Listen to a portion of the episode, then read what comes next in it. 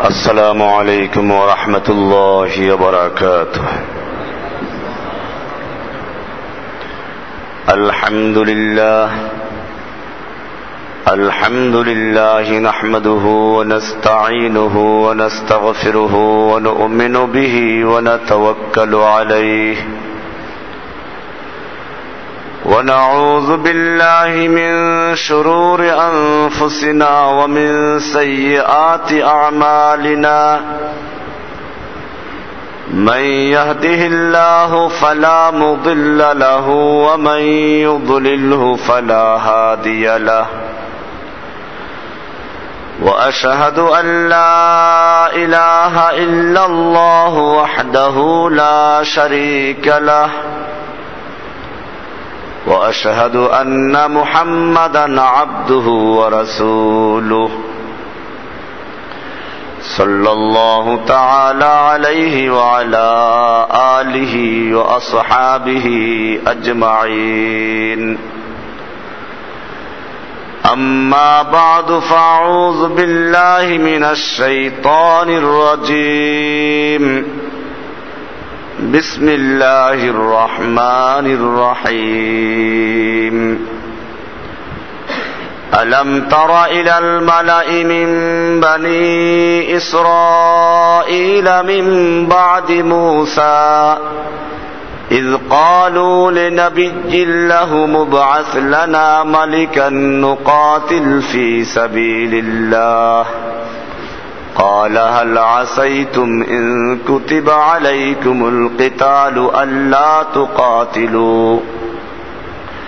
قالوا وما لنا ألا نقاتل في سبيل الله وقد أخرجنا وقد أخرجنا من ديارنا وأبنائنا. فلما كتب عليهم القتال تولوا إلا قليلا منهم والله عليم بالظالمين কোরআনুল করিম সুরায় বাকারার দুইশো ছেচল্লিশ নম্বর আয়াতের থেকে তাফসির পেশ করা হচ্ছে গত সপ্তাহে আমরা আলোচনা করেছিলাম যে আল্লাহর রসুল সাল আলহি ওয়াসাল্লাম যখন মক্কাতে ইসলাম প্রচার করতে শুরু করলেন, কাফেররা প্রথম দিন থেকেই এর বিরোধিতা করা শুরু করল।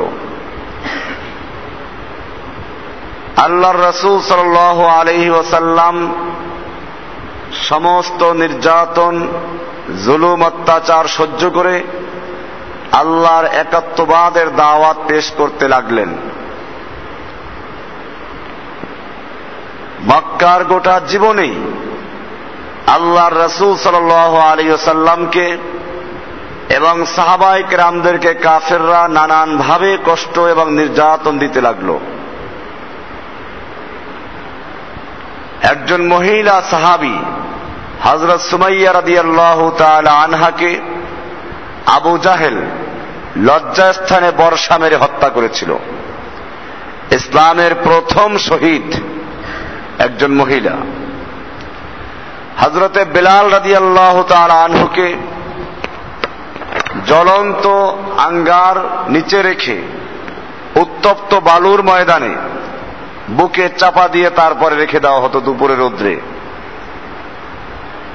আর একটাই তাদের দাবি যে কালেমাতুস শাহাদা লাইলা ইল্লাল্লাহর থেকে সরে আসা। কিন্তু বিলাল রাদি আল্লাহ তালু সে অবস্থায় বলতেন, আহাদ আহাদ, আমি এক আল্লাহকে বিশ্বাস করি। এমনি ভাবে আল্লাহর রসুল সাল আলী সাল্লাম নিজেকেও তারা নানানভাবে নির্যাতন করেছে। একবার আল্লাহ রসুল সাল আলী সাল্লাম কাবার সামনে নামাজ আদায় করছিলেন। এ সময় আবু জাহাল তার লোকদেরকে বলল, ওরা একটা আড্ডায় লিপ্ত ছিল ওখানেই বলল, কে আছে এরকম? অমুক গোত্রে একটা উট জবাই হয়েছে। উটের নারী ভুরি এনে মোহাম্মদ সাল্লাহ সাল্লাম যখন সেজদায় যাবে তখন তার ঘাড়ে চাপিয়ে দিবে, যাতে সে সেজদার থেকে উঠতে না পারে। এদের মধ্যে ওকবা ইবনে আবি মোয়াইত নামক এক ব্যক্তি সে গেল, এবং ঠিকই সে উটের নারী বুড়ি এনে আল্লাহ রসুল সাল আলিয়া সাল্লাম যখন সেজদায় গেলেন, তার পিঠে চাপিয়ে দিল। আল্লাহ রসুল সাল আলিয়া সাল্লাম সেজদার থেকে উঠতে পারছিলেন না। এই দৃশ্য আবদুল্লাহ বিন মসউদ রাদি আল্লাহ আনহু দেখে আল্লাহর নবীর ছোট মেয়ে হজরতে ফাতেমা রাদি আল্লাহ আনহাকে খবর দেন। কারণ উনি বাহিরের লোক। উনি কিছু করতে গেলে ওনার উপরে চরম নির্যাতন করবে। ফাতেমা রাদি আল্লাহ আনহা এসে আল্লাহর রসুল সাল আলিয়া সাল্লামের কাঁধের থেকে এই উটের নাড়ি ভরি নামিয়ে দিলেন। শেষ পর্যন্ত আল্লাহর রসুল সাল আলিয়াল্লামকে ওরা হত্যা করার চক্রান্ত করল। এবং আল্লাহর নির্দেশে তিনি হিজরত করলেন, সাহাবা একরাম হিজরত করলেন। কিন্তু মদিনায় গিয়েও শান্তি নেই। মদিনার এহুদিদেরকে এই মক্কার কাফের কোরাইশেরা নানানভাবে উস্কানি দিত। এবং চক্রান্ত করত। শেষ পর্যন্ত সাহাবাই কেরাম আল্লাহর রসুলের কাছে আবেদন করলেন, ইয়া রসুল আল্লাহ আপনি আল্লাহর কাছে দোয়া করুন, যাতে করে জেহাদের হুকুম নাজিল হয়ে যায়, এদের বিরুদ্ধে লড়াই করার হুকুম নাজিল হয়ে যায়। কারণ মক্কার জীবনে আল্লাহর রসুল সাল আলিয়া সাল্লামকে লড়াই করার জন্য অনুমতি দেওয়া হয় নাই। কোরআনের আয়াত ছিল তখন, ফাফু আসফাহু ক্ষমা করো, তাদের দিকে ভুরুক্ষেপ করো না। এ ছিল প্রথম পর্যায়ের আয়াত। এরপরে মদিনায় যাওয়ার পরে তারা অনুমতি চাইলেন যুদ্ধ করার জন্য। কিন্তু অনুমতি চাইল যদি পরবর্তীতে জেহাদের হুকুম ফরজ হয়ে যায়, কঠিন কাজ। এটা হয়তো মানুষ করতে রাজি হবে না। কারণ এমনি তাহাজুব পড়াও সহজ। কিন্তু আল্লাহর রাস্তায় জীবন বিলীন করে দেওয়া কঠিন কাজ। এজন্য যখন তারা আবেদন করল, আল্লাহ রাব্বুল আলামিন তাদের জন্য জেহাদের হুকুম নাজিল করার আগে কিছু বিষয় স্মরণ করিয়ে দিলেন। তার একটা বিষয় আমরা গত সপ্তাহে আলোচনা করেছিলাম, আজকে দ্বিতীয়টি। আলম তাওয়া ইলাল মালাই মিন বানি ইসরাঈল মিন বাদি মূসা। আলম তাওয়া আপনি কি জানেন? আপনি কি জানেন না? ইলাল মালাই মিন বানি ইসরাঈল। বানি ইসরাইলদের একটা গ্রুপ, একটা দল মিম্বাদি মুসা।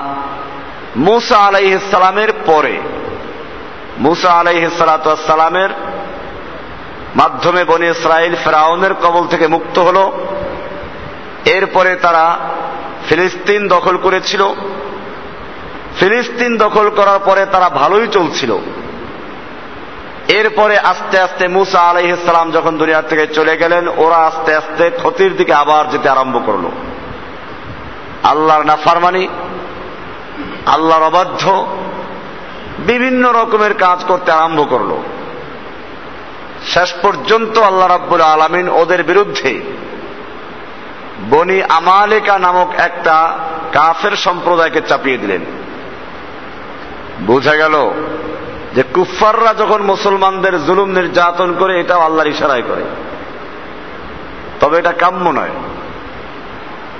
মুসলমানরা যখন আল্লাহর হুকুম থেকে সরে গিয়ে এহুদি খ্রিস্টান, কাফের, মুশ্রেকদের রীতি অনুসরণ করে আল্লাহ রব্বুল আলমিন তখন কাফেরদেরকে মুসলমানদের উপরে চাপিয়ে দেন।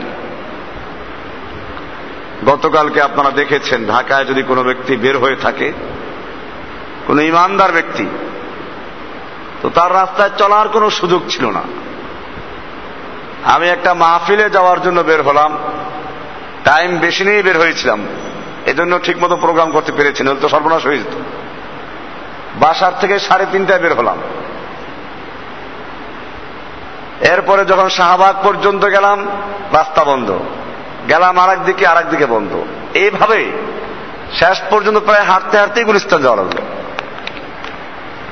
একটা রিক্সা পাইলাম, সে এক জায়গায় থামে জামে পড়ে, আবার দেখি হাঁটি। আমার টাইম ওখানে দেওয়া। বিক্রমপুর, সোনারং, যে মা কি আছে টঙ্গিবাড়ি থানা সোনারং হাই স্কুল মাঠে মাহফিল ছিল, বড় মাহফিল। হাজার হাজার লোক ছিল গত রাতে। তো এই যে মাহফিলে যাব, আল্লাহ আকবার। রাস্তাঘাটে মেয়ে লোকদের যে অবস্থা, এটা দেখলে মনেই করা যায় না এরা মোহাম্মদ সাল্লাহ সাল্লাম উম্মত। এরা কোরআন পড়ে, এরা আল্লাহর বিধান মানে। এরকম যখন কোন জাতি আল্লাহর বিধান থেকে সরে যায়, আল্লাহ রাব্বুল আলমিন তখন তাদের উপরে কাফেরদেরকে চাপিয়ে দেন, কাফেররা তাদেরকে নির্যাতন করে, জুলুম করে। বানি ইসরাইল যখন আল্লাহর বিধান থেকে সরে গেল, আল্লাহ রাব্বুল আলমিন তাদের উপরে আমালেকাকে চাপিয়ে দিলেন। ওরা এদেরকে চরমভাবে জুলুম নির্যাতন করত। তখন তারা আবেদন করল, ওই সময়কার নবীর কাছে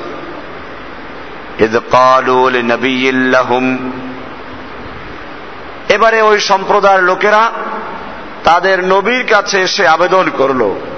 এবার আসলানা মালিকান নুকাতিল ফি সাবিলিল্লাহ। আপনি আমাদের জন্য আল্লাহর কাছে আবেদন করুন, যেন আমাদেরকে আল্লাহ তারা একজন বাদশাহ দেন। একজন বাদশাহ, একজন নেতা দেন। নোকাতিল ফি সাবিলিল্লাহি। যার নেতৃত্বে আমরা আল্লাহর রাস্তায় যুদ্ধ করব, ওদের বিরুদ্ধে লড়াই করব। এদের হুশ আসলো। আমাদের আল্লাহর না, অবাধ্য হওয়া, আল্লাহর নাফারমানি করায় লিপ্ত থাকা ঠিক হবে না। আমাদের আল্লাহর কাছে ফিরে আসতে হবে। এজন্য তাদের মধ্যে এই প্রশ্ন জাগ্রত হলো। ওই সময়কার নবী যিনি ছিলেন, সেই নবী কে তা নিয়ে বিভিন্ন রকমের মতভেদ আছে মুফাসরিনদের মধ্যে। হজরতে মামার আন কতাদা একজন মুফাসির তিনি বয়ান করেন, হুয়া ইউ সাহেবনে নুন। এই নবী ছিলেন ইউ সাহেবনে নুন আলাইহ সালাতাম আবার কেউ বলেছেন যে, না, এটা ইউ সাহেবনে নুন না। কারণ ইউ সাহেবনে নুন ছিল মুসা আলাহ সাল্লামের সাগরিদ মুসা আলাহ সাথে ছিল, আর এই ঘটনা মুসা আলাহ অনেক পরে, প্রায় এক হাজার বছর পরে। কাজে এটা ওই ইউসাহেবনে নুন না, অন্য কোন নবী। এজন্য আর একজন মুফাসির সুদ্দি রহমাতুল্লাহ আলাই, তিনি বলছেন, হুয়া সামউন এই নবী হচ্ছেন সামউন আলাইহিসালাম তার কাছে লোকের আবেদন করেছিল যে আমাদের জন্য আল্লাহর কাছে আবেদন করুন, যেন আল্লাহ তারা আমাদের একজন নেতা দান করেন, বাদশাহ দান করেন। মুজাহিদ নামে আর একজন তাবেই বড় মুফাসির তিনি বলেন যেটা হচ্ছে সামবিল আলাইহিসালাম সামইল নবী, ওনার ঘটনা এটা। যাই হোক এই নবীর কাছে লোকেরা আসলো, আবেদন করল মালিকান আমাদের জন্য আল্লাহর কাছে আবেদন করুন, যে আমাদের জন্য যেন আল্লাহ রাব্বুল আলমিন একজন মালিক, একজন বাদশাহ দেন। যে বাদশাহ আমাদের নেতৃত্ব দিবে, আমরা তার অধীনে যুদ্ধ করব। নবী ওদেরকে সাবধান করলেন যে বুঝে শুনে বলো قال هل عسيتم إن كتب عليكم القتال ألا تقاتلوا قال ওই নবী বললেন এই আবেদনকারী লোকদেরকে হাল আসাইতুম এমনটা যেন না হয় ইন কুতিবা আলাইকুমুল কেতালু আল্লাহ তুকাতিলু যে তোমাদের উপরে যখন কেতালকে আল্লাহ তালা ফরজ করে দিবেন যুদ্ধকে ফরজ করে দিবেন তখন তোমরা আর যুদ্ধ করবে না, তখন তোমরা পিসপা হয়ে যাবে। কারণ এটা কঠিন। যখন তরবারির চমক সামনে চলে আসে, এই হয়তো একটু লাগলেই যানটা চলে যাবে। সেই মুহূর্তে আল্লাহর হুকুম পালন করা বড় কঠিন। আবদুল্লাহ বিন মুবারক রহমাতুল্লাহ আলাই একজন বহুত বড় মহাদ্দিস। তিনি ইসলামের পক্ষে যুদ্ধে রত ছিলেন। ওই সময়কার বড় বুজুর্গ ছিলেন ফজাইল ইবনে আয়াজ। সুফিবাদের যতগুলো কিতাব, সুফিবাদের যত সিলসিলা আছে, এর মধ্যে ওনার নামটা আসে। উনি তখন মক্কা, মদিনার বড় একজন বুজুর্গ, বড় পীর, বুজুর্গ নামে খ্যাত। আর আবদুল্লাহ বিন মুবারক একজন বড় আলেম। তিনি যুদ্ধের ময়দানে কষ্ট করছেন। আর উনি জমজমের পানি খান, মক্কায় থাকেন, আরামে থাকেন। আবদুল্লাহ বিন মুবারক রহমাতুল্লাহ আলাইকে কেউ বললেন যে, আপনি কেন এত কষ্ট করছেন যুদ্ধের ময়দানে? আপনিও তো ইচ্ছে করলে ওরকম ভাবে মক্কা, মদিনায় গিয়ে থাকতে পারেন, আরামে জীবন যাপন করতে পারেন। আর সেখানে বাইতুল্লাহ তফ করবেন ওমরা করবেন লাভবাইক আল্লাহ লাভবাইক বলবেন, জমজমের পানি খাবেন, এক রাকাতে, লক্ষ রাকাতে সব পাবেন। তা আপনি কেন এই কষ্ট করতে যাচ্ছেন? আবদুল্লাহ বিন মোবারক রহমাতুল্লাহ আলাই তখন কিছু কবিতা বললেন। সেই ফজাইল ইবনে আয়াজকে উদ্দেশ্য করে, ইয়া আবিদাল হারামাইন লাউ আবসারতানা আন্নাকা বিল ইবাদাতি তালআবু। ইয়া আবিদাল হারামাইন, ওহে মক্কা মদিনার ইবাদতকারী, হারামাইনের ইবাদতকারী দুই হারামের মধ্যে বসে ইবাদত করছ, কখনো মক্কায়, কখনো মদিনায় যাচ্ছ। আবিদাল হারামাইন লাউ আবসারতানা। তুমি যদি আমাদের এবাদত দেখতে, তুমি একটা এবাদত করছ, ঠিক আছে। মক্কা মদিনায় হাঁটছ, আল্লাহর নবীর কদম মোবারক যেই জমিনে ছিল, সেখানে চলছ, বাইতুল্লাহ তফ করছ, এক রাকাতে লক্ষ রাকাতের সব পাচ্ছ। সব ঠিক আছে।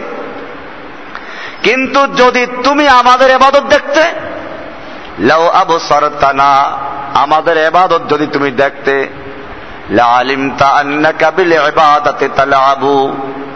তাহলে নিশ্চয় তুমি বুঝে নিতে যে তোমার যে এবাদত, এটা আমাদের এবাদতের তুলনায় খেলনা, ছলনা ছাড়া কিছুই না। কারণ তোমার এবাদত, যখন তুমি এবাদত করতে করতে জজবা চলে আসে من كان يخزب خده بدموعه فنحورنا يوم بدمائنا تتخضب من كان يخزب خده بدموعه তোমার যখন এবাদত করতে করতে জজবা আসে এবাদত করতে করতে যখন তোমার চূড়ান্ত জজবা এসে যায় তখন চোখ দিয়ে পানি আসে তোমার গাল ভিজে যায় এটাই তোমার এবাদত আর আমাদের যখন জেহাদের ময়দানে জজবা আসে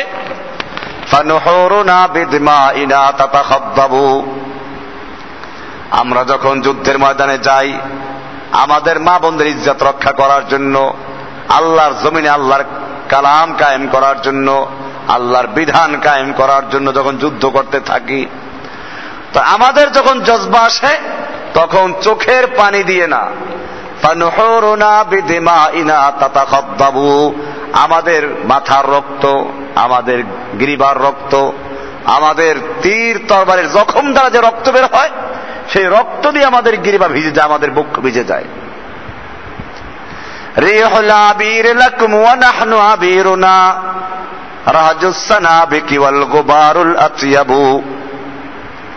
তুমি যখন আবাদত করতে বসো তখন আতর, গোলাপ, সুগন্ধি মেখে তারপরে বসো। ভালো কথা। আমাদের নবী সুগন্ধি ব্যবহার করতেন, এটা পছন্দ করতেন, ঠিক আছে। কিন্তু এটার জন্য জান্নাতের কোনো গ্যারান্টি নেই। কিন্তু জেনে রাখো, আমরা যখন এবাদত করতে নামি, তখন আর আতর, গোলাপ আর সুগন্ধি লাগাবার সুযোগ হয় না। রাহজুসানা গোবারুল আতিয়াবু। যুদ্ধের ময়দানের ধুলাবালু আর ঘোড়ার পায়ের খুরের আঘাতে বের হওয়া অগ্নি, এইগুলো হচ্ছে আমাদের আতর। আমাদের আতর এগুলো। আর জেনে রাখো, তোমার সুগন্ধির কোনো গ্যারান্টি না থাকলেও, আমি আল্লাহর ময়দানে যুদ্ধ করার জন্য যে ধুলাবালু গায়ে মাখি, এই যুদ্ধের ময়দানের ধুলাবালু আর জাহান নামের আগুন কখনো একাত্র হবে না। হাদা কিতাবুল্লাহ ইয়ান্তিক বাইনানা, লাইসা শাহীদ বিমাইয়িতিন লা ইউকযাবু। তুমি যখন মৃত্যু বরণ করবে, তোমার মৃত্যুর পরে চতুর্দিকে খবর ছড়িয়ে পড়বে, একজন বড় পীর সাহেব মারা গেছেন, বড় বুজুর্গ মারা গেছেন, লক্ষ লক্ষ মুরিদ তোমার আছে জানা যায় লক্ষ লক্ষ লোক হবে। জেনে রাখো, তোমার জানা যায় লোকের প্রয়োজনও আছে, কারণ তুমি তো মরে যাইবা। আর আমি যখন যুদ্ধের ময়দানে শহীদ হব, তখন আমার জানা যায় লক্ষ লক্ষ লোক হবে না। কারণ আমি শহীদ। যেই কোনো মুহূর্তে আমার হামলার আশঙ্কা আছে। কিন্তু জেনে রাখো, তোমার জানা যায় লক্ষ লক্ষ লোকের প্রয়োজন আছে। কারণ তুমি মৃত্যু হবে। যত বড় বুজুর্গই হও না কেন, তুমি তো শহীদ না মৃত্যু হবে। কারণ যুদ্ধ তোমার কর্মসূচিতেই নাই। আর আমি যখন মৃত্যু যুদ্ধের ময়দানে শহীদ হয়ে যাব, আমার সম্পর্কে আল্লাহ তালা কোরআনে বলে দিয়েছেন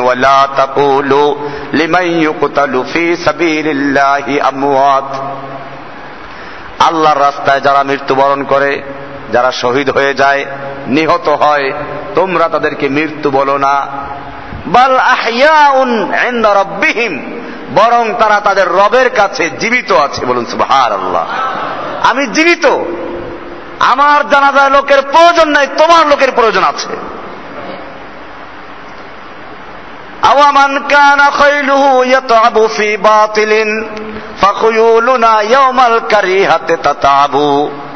তোমাদের ঘোড়াগুলো, তোমাদের ডিব্বা, তোমাদের হাদিয়া তোফা তোমাদের গাঠি বস্তা টানতে টানতে ক্লান্ত হয়ে যায়। কারণ তুমি পীরসাপ তোমাকে মানুষ হাদিয়ে দেয়। তোমাকে মানুষ অনেক উপর হুকুম দেয়। তোমার জীবনের অনেক কিছু লাগে। শরীর টিপার জন্য লোকের প্রয়োজন হয়, পানের ডিব্বার প্রয়োজন হয়, অনেকগুলো জুব্বার প্রয়োজন হয়। আওয়ামান কানা ইউতিবু বাতিলিন। তোমাদের ঘোড়াগুলো ক্লান্ত হয়, তোমাদের বাতিল অযথা কাজ করতে করতে। ফাকুয়ুলুনা ইয়াউমাল কারিহাতে তাতাবু আর আমাদের ঘোড়াগুলো যুদ্ধের ময়দানে যুদ্ধ করতে করতে ক্লান্ত হয়ে যায়। এ হচ্ছে তোমার মধ্যে, আমার মধ্যে পার্থক্য। তুমি যে এবাদত করছ, এই এবাদত আল্লাহ নবী করেছেন, ঠিক আছে। কিন্তু আমি যে এবাদত করেছি, এই এবাদত করতে গিয়ে আল্লাহর নবী দান দান শহীদ করেছেন। আমি যে এবাদত করছি, এই এবাদত করতে গিয়ে আল্লাহর নবীর মাথা ভেঙ্গে রক্ত বের হয়েছে। লোহার টুপি মাথার ভিতরে ঢুকে গিয়েছিল। আল্লাহর নবীর গাল ভেঙ্গে দাঁত পড়ে গিয়েছিল। গালের ভিতরে লোহা ঢুকে পড়েছিল। কেমতের কঠিন সময়ে আল্লাহর নবী সহ এই সমস্ত আহত লোকেরা জখমরা লোকেরা যখন উঠবে, আল্লাহর হাবিব ফরমান দামান, বুখারির হাদিস। তাদের জখমগুলো তাজা হয়ে যাবে এবং তাজা রক্ত ঝরতে শুরু করবে। কামতের ময়দানে আহত লোকেরা, শহীদ লোকেরা উঠবে রক্তমাখা অবস্থায়। লৌনুহু লৌনুদ্দম রক্তগুলো হবে রঙে রক্ত, কিন্তু গ্রান হবে মেশকাম্বারের চেয়েও বেশি। সেই মাঠে তোমার মতো বুজুর্গদের ওঠার সুযোগ হবে না। তুমি যত বড় খানকা মালিক হও না কেন যত বড় পীর বুজুর্গ হও না কেন, তোমার গায়ে জীবনে কোনো আচর লাগে নাই, বরং তোমার শরীর টিপার জন্য দশজন লোকের প্রয়োজন হয়। কিন্তু আমি আল্লাহর রাস্তায় যুদ্ধ করছি, গোটা শরীরে আমার তীর তরবারের আঘাতে রক্তাক্ত হয়ে আছে। কামতের মাঠে যেই মিছিলে নবী উঠবেন, আবু বকর, ওমর, ওসমান উঠবেন সাহাবাই কেরাম সকলেই যুদ্ধ করেছেন, সকলেই আহত ছিলেন। কেয়ামতে ওঠার সময় সেই আহত জখমগুলো সব তাজা হয়ে যাবে। বোখারির হাদিস, আমি যখন কেয়ামতে উঠব তখন সেই নবীর মিছিলের মধ্যে থাকতে পারব, তুমি থাকতে পারবে না। এজন্য কঠিন কাজ এটা।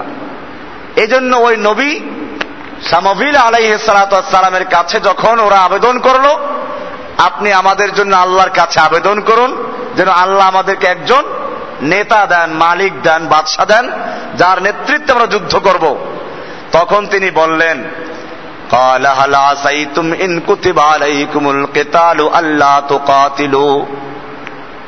হতে পারে এই যে যখন তোমাদের আবেদনের প্রেক্ষিতে তোমাদের উপরে যুদ্ধকে ফরজ করা হবে, তখন তোমরা সরে যাবে আর যুদ্ধের ময়দানে থাকবে না। কারণ এটা কঠিন জিনিস। কলু, এবারে সেই লোকেরা আবার বলল ওয়ামা আল্লাহ আপনি কি বলেন? আমরা আল্লাহ রাস্তায় যুদ্ধ করব না? এটা হতেই পারে না, কারণ অকাদ উখরেজনা মিন দিয়ারিনা ওয়া আবনাইনা। আমাদেরকে আমাদের বসত বাড়ি, ঘর বাড়ি থেকে বের করে দেওয়া হয়েছে। ফিলিস্তিনে কি হচ্ছে এখন? আমাদের ঘরগুলো বুলডোজার দিয়ে গুড়িয়ে দেওয়া হয়েছে। আমাদের বস্তির থেকে আমাদেরকে বের করে ওরা বস্তি স্থাপন করছে। করছে কিনা এখনও? হুবহু আয়াতের সঙ্গে মিলে। আল্লাহর নিয়ম এটা। অকাদ ওখরেজ না ওখরেজ না খারেজ করা হয়েছে আমাদেরকে। বহিষ্কার করা হয়েছে আমাদেরকে। মেংদিয়ারিনা আমাদের দিয়ার থেকে বাড়ি ঘর থেকে আমাদেরকে বের করে দেওয়া হয়েছে। ও আবনায়না আমাদের সন্তান সন্তান থেকে আমাদেরকে আলাদা করে দেওয়া হয়েছে। সন্তানগুলোকে গুলি করে হত্যা করা হয়েছে, মেয়েদেরকে ধরে নিয়ে গেছে। অকাদ উখরিজনা মিন দিয়ারিনা ওয়া আবনাইনা। আমাদের প্রতি এত অবিচার করা হয়েছে, এত জুলুম করা হয়েছে। তারপরে আমরা যুদ্ধ করব না। এইভাবে তারা নবীকে আশ্বস্ত করলেন, নিশ্চয়তা দিলেন আমরা যুদ্ধ করব। এরপরে আল্লাহ তারা বলছেন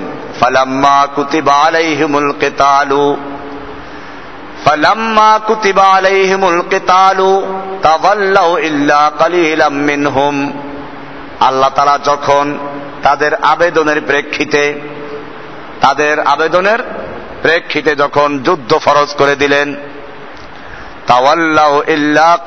মিনহুম, তখন তাদের থেকে বেশিরভাগ লোকেরা ফিরে গেল ফিরে গেল।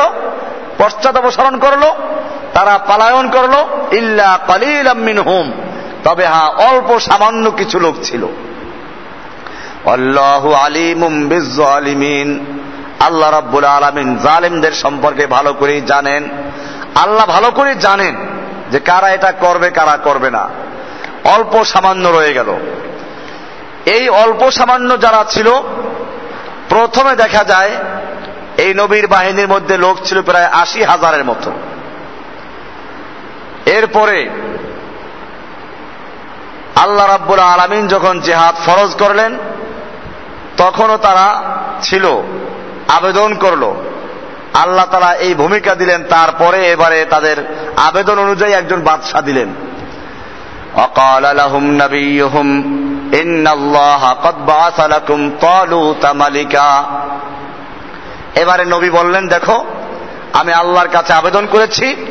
আল্লাহ তারা তোমাদের জন্য একজন মালিক, একজন বাদশাহ তোমাদের জন্য নিয়োগ করেছেন। তার নাম হচ্ছে তালুত। তাদের নবী তাদেরকে বললেন মালিকা। নিশ্চয় আল্লাহ তালা তোমাদের জন্য তালুতকে কি নাম? তালুত। এই তাগুত না তালুত? আর তালুত হল আল্লাহ তারা যাকে নিয়োগ করে দিলেন তাদের বাদশাহ হিসাবে, তাদের নেতা হিসাবে আল্লাহ রাস্তায় জেহাদ করার জন্য।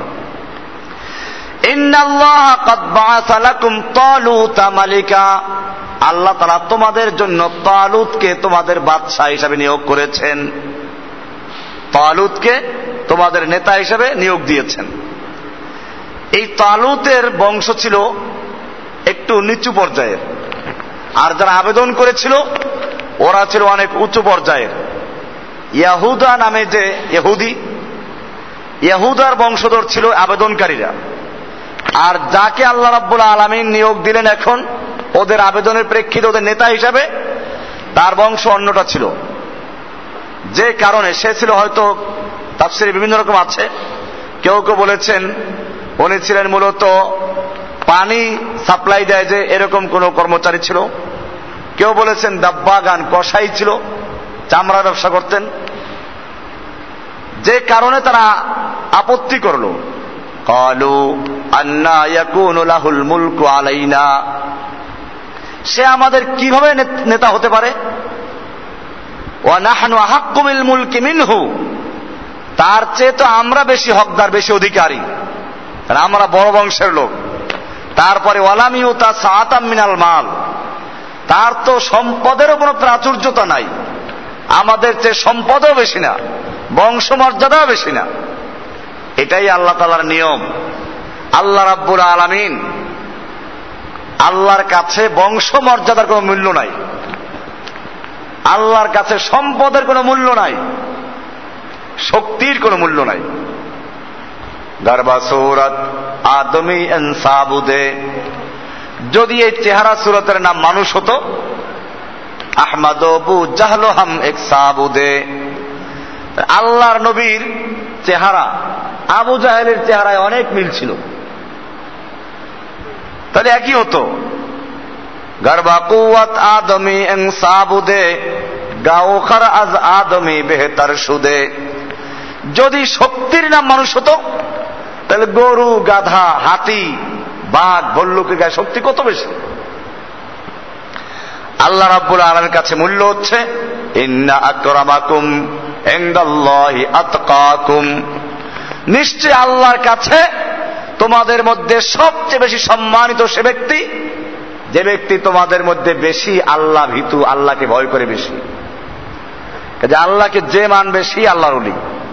আল্লাহর অলি হওয়ার জন্য কেউ টিকিট করে আসে নাই। ঠিকাদারে নিয়ে আসে নাই যে পীরের ছেলে অলি পীর হবে, সে বুজুর্গ হবে। রাজতন্ত্র, এটা পরিষ্কার করে দেয়। আল্লাহ রাব্বুল আলামিন ওদের তুলনায় যাকে ওরা ছোট মনে করত, বংশের বিবেচনায়, অর্থের বিবেচনায় ওরা যাকে তুচ্ছ করত, এমন একজন লোককে আল্লাহ তারা নিয়োগ দিলেন। এবারে নবী উত্তর দিলেন।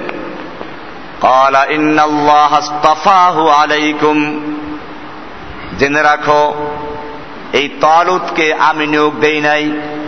তলুতকে আল্লাহ তারা তোমাদের জন্য নির্বাচন করেছেন।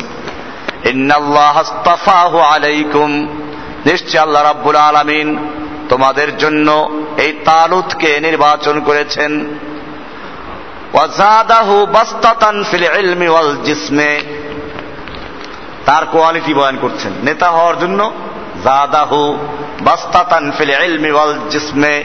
আল্লাহ তারা তাকে এলেমের দিক থেকে এবং জিসেম মানে দেহর দিক থেকে তাকে আল্লাহ তারা প্রশস্ততা দান করেছেন, বৃদ্ধি করে দিয়েছেন।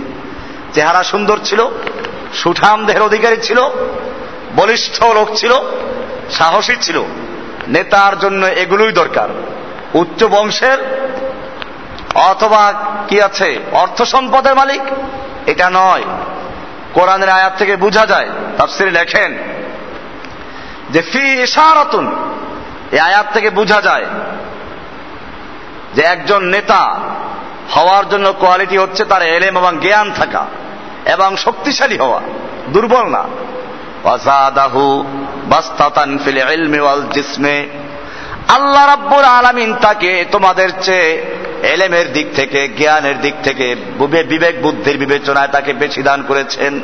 তোমাদের চেয়ে তিনি বেশি বুদ্ধিমান, বেশি জ্ঞানী, বেশি এলেম রাখেন।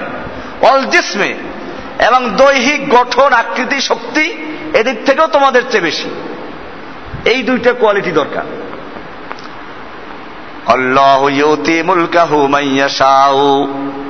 আল্লাহ তালা তার ক্ষমতা যাকে ইচ্ছে তাকে দান করেন। মুলকাহু তার পক্ষ থেকে ক্ষমতা আল্লাহ তালা যাকে চান তাকে দান করেন। এটা কোনো নিজের বাহুবলে অর্জন করা সম্ভব নয়। বোঝা গেল এটা পরিষ্কার হয়ে গেল। আল্লাহ তালা যাকে দান করেন সে পায়। কোনো কিছুর প্রয়োজন নেই এখানে। যোগ্যতার দরকার যে আল্লাহর কাছে কবুল হওয়া। দাদে হকরা কাবেলিয়াত শর্ত নিস্ত বলকে শর্তে কাবেলিয়াত দাদে উস্ত। আল্লাহর কাছ থেকে পাওয়ার জন্য কোনো যোগ্যতা দরকার নেই। যোগ্যতা দরকার, এটা আল্লাহ কবুল করা এই জন্য আমরা প্রত্যেকে আল্লাহর বান্দা। আমি সবসময় বলে থাকি, একজন গরিব, একজন অসহায়, একজন অশিক্ষিত লোক, সেও তো আল্লাহরই বান্দা। পীর সাহেব যেমন আল্লাহর বান্দা, ওই গরিব বেচারাও কার বান্দা? কেন মানুষ খালি খেলি মানুষের গোলামি করবে? আল্লাহ তালা কোরআনে কত সুন্দর করে স্পষ্ট করে দিয়েছেন, আল্লাহ একবার আকবার আন্তুমুল ফুকারা ইলাল্লাহ।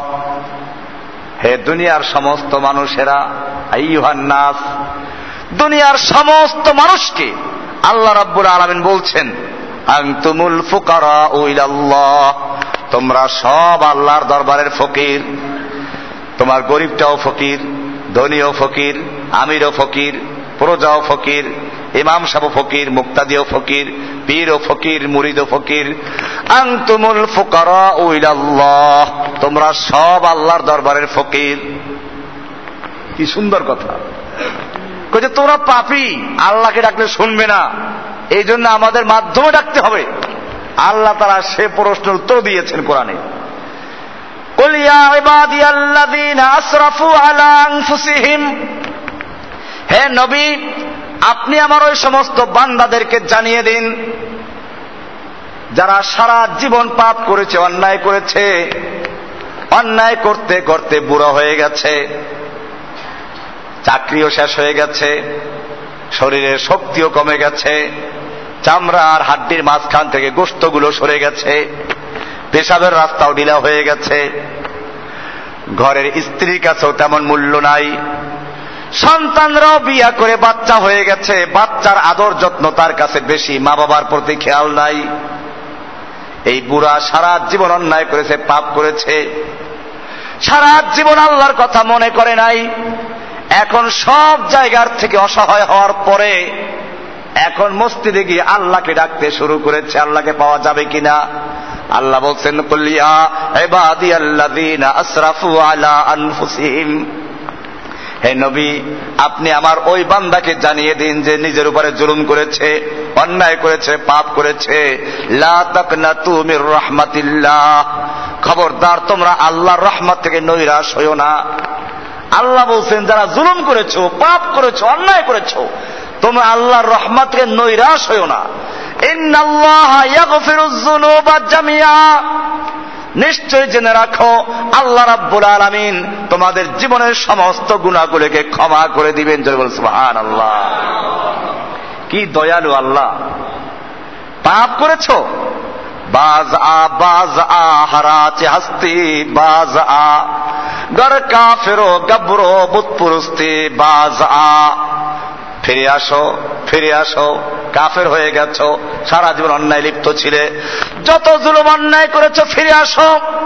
আমি আল্লাহ তোমাকে ক্ষমার জন্য ক্ষমার জন্য তৈরি আছি। হাদিসে কি সুন্দর করে বলেছেন, হে নবী, আপনি আমার বান্দাদেরকে জানিয়ে দিন, ওরা যদি গোটা আসমান জমিনের মধ্যে যে পরিমাণ ফাঁকা জায়গা আছে, ওই পরিমাণ গুণা নিয়ে আল্লাহর দরবারে হাজির হয় আর তবা করে। আমি আল্লাহ তার চেয়েও বেশি ক্ষমা নিয়ে তার কাছে হাজির হব।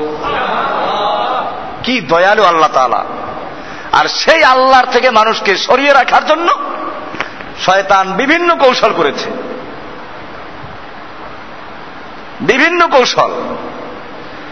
গতকালকে আমি যখন সেই সোনারাম হাই স্কুলের মার যারা ছিলেন, বিশাল মায় ময়দান, হাজার হাজার লোক হয়েছে, মেয়ে লোক ছিল কয়েক হাজার মনে হয়। কারণ টের পাইলাম মাহাবীর শেষ করে বের হন তখন। আমি এসার পর থেকে প্রায় আড়াই ঘণ্টা বয়ান করলাম। এরপরে আর একজনে বয়ান শুরু করলেন। আগের বয়ান শুনে মানুষ, আলহামদুলিল্লাহ, ইসলাম শিখেছিল। নারায় তেকবর, আল্লাহ কত স্লোগান তারা দিয়েছে। পুরো ময়দান গরম ছিল। এরপরে একজন আসলো, বায়াত কে আমাইনে সব্বুরি বাতুনসে তিস্তিয়া, সাবরিয়া, নকশাবন্দিয়া, কাদিরিয়া, আরও কি কি এক ডজন নাম বলল সে। এগুলো আমি এক শুনিও না কোনো সময়। লালবাগ শাহী মসজিদের ক্ষতি ইমরান মাজহারি সে বয়ান করল আমার পরে। এই বয়ান দিল চিস্তিয়া সাবেরিয়া, আল্লাহকে পাওয়া যাইবি না, বুজুর্গ পীর ধরা ছাড়া। দিল শেষ করে। আল্লাহ রাব্বুল আলমিন পরিষ্কার করে দিচ্ছেন।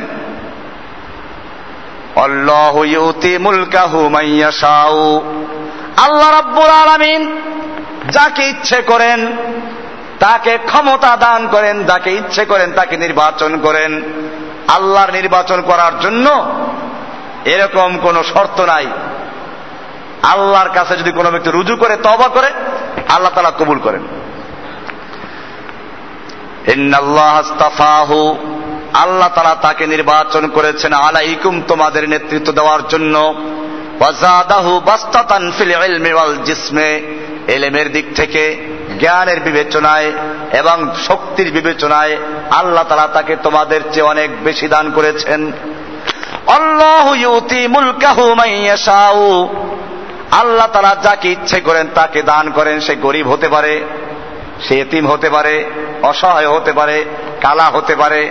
বেলাল হাফসি কালা ছিলেন না? কালা বেলালের সমতুল্য কোন বুজুর্গ হতে পারবে কেউ? আল্লাহ রব্বুর আলমিন যাকে ইচ্ছে করেন, তাকে তার হেদায়েত, ক্ষমতা এবং হেদায়েত দান করেন। আল্লাহু আলিম। আল্লাহ রাব্বুল আলমিন অসিউন আলিম। বড় প্রশস্ত এবং আল্লাহ তালা বড় মহা জ্ঞানী। তিনি জানেন কাকে কোন দায়িত্ব দিতে হবে, কাজে এইখানে তোমাদের আপত্তি করার কোন সুযোগ নেই। এবারে নেতা বানানো হলো, নেতার পরীক্ষা দিতে হয়। নেতৃত্ব দিতে পারবে কিনা? এজন্য হজরতে সামইল আলাইসালাম বললেন যে, তোমাদের যে নেতা তালুদকে নিয়োগ করা হলো, তার নেতৃত্বের, তার ক্ষমতার একটা নিদর্শন তোমাদের সামনে পেশ করা হবে। وقال لهم نبيهم إن آية ملكه أن يأتيكم التابوت فيه سكينة من ربكم وبقية مما ترك آل موسى وآل هارون تحمله الملائكة إن في ذلك لآيات لكم إن كنتم مؤمنين وقال لهم نبيهم এবারে নবী সামুয়েল বললেন ইন্না আয়াতা মুলকিহি তোমাদের যে নেতা তালুদকে নিয়োগ করা হলো, তার ক্ষমতার একটা পরিচয়, একটা নিদর্শন, একটা প্রমাণ পেশ করা হবে। এই বনে ইসরায়েলদের একটা তাবুত ছিল। তাবুত বলতে বিভিন্ন ব্যাখ্যা আমি দিচ্ছি, সামনে আসবে ব্যাখ্যা কি এটার? তাবুত, নাম কি? তাবুত। তাগুত না আবার? তাবুত।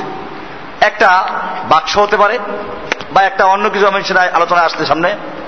এই তাবুতটা ছিল বনে ইসরায়েলদের মর্যাদার একটা প্রমাণ। এটা ওদের উপরে এই আমালেকারা হামলা করে নিয়ে গেছিল। এই তাবুত সম্পর্কে বলা আছে, হাসান বসরি রহমতুল্লাহ বলেছেন যে এটা ছিল একটা সাকিনাতমিন জাহাবিন এটা একটা স্বর্ণের কিছু একটা ছিল। তাবুত মানে হচ্ছে একটা বাক্স। তার ভিতরে কি ছিল সেটা বলা হচ্ছে? সে বলা হচ্ছে ইন্না আয়াতাকুমুত, আইয়াতিয়াকুমুত তাবুত। এই তাবুতটা ওদের হাতছাড়া হয়ে গিয়েছিল। আমালেকা ওদের উপর হামলা করে এটা দখল করে নিয়েছিল। এইটা আবার উনি ফেরত আনবেন।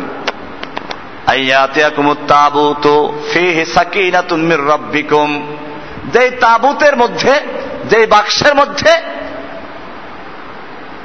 তোমাদের জন্য, তোমাদের রবের পক্ষ থেকে সাকিনা আছে। সাকিনা। সাকিনা কি জিনিস? ব্যাখ্যা আসবে।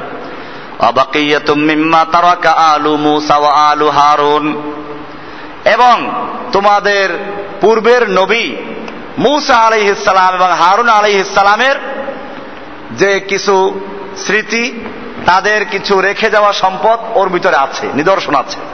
বাকিয়াতুম্মিম্মা তারাকা আলু মুসা হারুন। তাহমিলুহুল মালাইকা। ফেরেশতারা এটাকে বহন করে নিয়ে আসবে।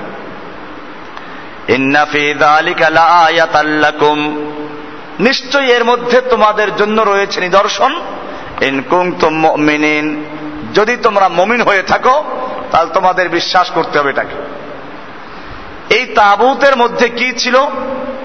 সাকিনা ছিল বলা যায়, সাকিনা। সাকিনা কি জিনিস?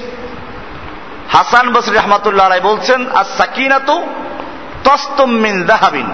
তাফসির ইবনে কাসির দ্বিতীয় খণ্ডের চারশো পাঁচ পৃষ্ঠা এটা বলা আছে, যেটা হলো সাকিনা তো তস্তমিন দাহাবিন, স্বর্ণের কোন পেয়ালা ছিল।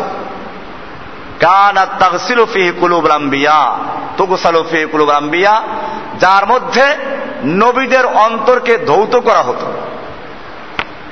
এই যে নবীদের সিনা চাক করে আমাদের নবীজিও করা হয়েছে। তারপরে ধোয়া হতো যে পেয়ালাটায়, এটাকে বলা হয়েছে সাকিনা, কেউ বলেছেন এটা। এটা আল্লাহ তালা মুসা আলাহ সালামকে দিয়েছিলেন। ফিহার আলওয়াহ। তার ভিতরে তার যে তাওরাতের খণ্ড, ওগুলো রেখে দিয়েছিলেন। আমার আবদুল্লাহ ইবনে আব্বাস থেকে বর্ণিত আছে যে সাকিনা হচ্ছে এমন একটা বস্তু যার দুইটা মাথা ছিল। অকালা জানাহানে, মুজাহিদ বলেন জানাহানে অজাম্বন এটা একটা প্রাণের আকৃতি ছিল, যার দুটো ডানা ছিল এবং একটা লেয়াস ছিল। এরকম ভাবে ওহাবিনে মুনাব্বেহ বলেন আর সাকিনা তো রাস হেররাতিন মাইতাতিন। সাকিনা ছিল মূলত ওই বাক্সের ভিতরে একটা মরা বিড়ালের মাথার আকৃতির। এটার কাজ ছিল এদা সরাখাত ফি তাবুত বেসরাখিন হুয়া আই কানুবিন নসর। তারা যখন কোন যুদ্ধের ময়দানে যেত, এই তাবুতটাকে সাথে রাখত। যখন তাবুতের ভিতরের থেকে ওই বিড়ালের কণ্ঠের থেকে আওয়াজ আসত, তখন তারা নিশ্চিত হতেন যে আল্লাহ তারা সাহায্য করবেন, যুদ্ধে তারা বিজয় লাভ করবে। এরকম ভাবে কেউ বলেছেন আর সাকিনা তো রোহন রুহন মিন আল্লাহ তাতাকাল্লাম। যে সাকিনা ছিল, ওই বাক্সের ভিতরে আল্লাহর পক্ষ থেকে একটা রুহ দেওয়া ছিল, ইদা ইখতালাফু ফি শাইইন তাকাল্লামা। যখন তারা কোনো বিষয়ে বিবাদে লিপ্ত হতো, মতানৈক্য দেখা দিত, তখন ওটা কথা বলতো। তারা যেটা আলোচনা করত, এর মধ্যে সঠিক জিনিসটাকে ওদেরকে এখান থেকে বয়ান করে দেওয়া হতো বর্ণনা করে দেওয়া হতো। এটা ছিল বাক্সের ভিতরে। আর একটা বলা হয়েছে যে, মৌসা এবং হারুনের বাকিয়তুন মিম্মা তারাকা আলু মুসা ওয়া আলু হারুন। হারুন এবং মুসা আলাইহিসালামের রেখে যাওয়া কিছু নিদর্শন ছিল। সেগুলো কি? সেগুলো সম্পর্কে তাফসিরে আছে যে মুসা আলাহ সালামের লাঠি এবং হারুন আলাহ সালামের লাঠি এবং তাওরাতের খণ্ডগুলো ছিল। এমনি ভাবে আরও কিছু কাপড় চোপড় ছিল মুসা আলাহ সালাম যা ব্যবহার করতেন। এগুলো ছিল তাবুতের ভিতরে। এটা নিয়ে যখন তারা যুদ্ধ করত, তো যুদ্ধে তারা বিজয় লাভ করত। আল্লাহ তারা বললেন, এই তাবুত তোমাদের এই পূর্বের সেই স্মৃতি তোমাদের কাছে ফেরত নিয়ে আসবেন ইনি। এটা ফেরেস্তারা তার কাছে পৌঁছাবে। ফেরেস্তারা কীভাবে পৌঁছাবে সেটার বর্ণনা তাফসিরে আছে। আব্দুল্লাহ ইবনে আব্বাস রাদিয়াল্লাহু তাআলা আনহুর থেকে তাফসিরে বলা হয়েছে যা জাআতিল মালাইকাতু তাহমিলুত তাবুত বাইনাস সামাই ওয়াল আরদ। ফেরেস্তারা এই তাবুতটাকে নিয়ে আসলেন এবং এটাকে আসমান এবং জমিনের মাঝখানে শূন্য রেখে দিলেন। হাত্তা তালুত। এভাবে শূন্যের থেকে আস্তে আস্তে তালুতের সামনে রেখে দেওয়া হলো। ওয়ান্নাস ইয়ানজুরুন, লোকেরা এটা দেখতে পাচ্ছিল। আবার কেউ বলেছেন যে তাবুত, এটা ফেরেস্তারা আইনে সরাসরি হজরতে তালুতের তাবুত তাবুতকে তালুতের সামনে হাজির করেছিল। তাহমিলুহুল মালাইকা এরপর আল্লাহ বলছেন এর মধ্যে রয়েছে তোমাদের জন্য নিদর্শন ইনকুম তুম মমিনিন, যদি তোমরা মমিন হয়ে থাকো। এভাবে আল্লাহ রাব্বুল আলমিন তাদেরকে নেতা দিলেন এবং সে নেতার পরিচয় দিলেন যে নেতৃত্ব দেওয়ার জন্য এটা তার নিদর্শন। এরপরে তারা নেতাকে মেনে নিল। এবারে শুরু হলো অভিযানে বের হওয়া। এখান থেকে সামনে আলোচনায় আসতেছে এগুলো। ফালাম্মা ফাসালা তালুত বিল জুনুদি قال إن الله مبتليكم بنهر হজরতে তালুত যখন তার সেনাবাহিনীকে নিয়ে রওনা হলেন প্রায় আশি হাজার লোককে নিয়ে রওনা হলেন আশি হাজার কলা এবারে বললেন যে তোমাদেরকে আল্লাহ পরীক্ষা করবেন বেনাহার আল্লাহ তারা তোমাদেরকে একটা নহর দিয়ে পরীক্ষা করবেন, নদী দিয়ে পরীক্ষা করবেন, সামনে নদী পড়বে। এই নদীটা আবদুল্লাহ ইবনে আব্বাস রাদি আল্লাহ তালা বলেন, জর্দান এবং ফিলিস্তিনের মাঝখানে একটা নদী আছে। যে নদীটাকে তখন বলা হতো নাহারুশরিয়া বর্তমানেও আছে। এই নহর পার হয়ে যেতে হবে। জর্দান থেকে ফিলিস্তিন ঢুকতে হবে। মাঝখানে নদী পার হতে হবে নাহারুশরিয়া এটা পার হতে হবে। এই নদী পার হওয়ার সময় এতক্ষণ তারা চলাফেরা করতে করতে সফর করে ক্লান্ত হয়ে গেছে। কিন্তু আল্লাহ তারা পরীক্ষা করবেন, এইখান থেকে চুমুক দিয়ে পানি খাওয়া যাবে না।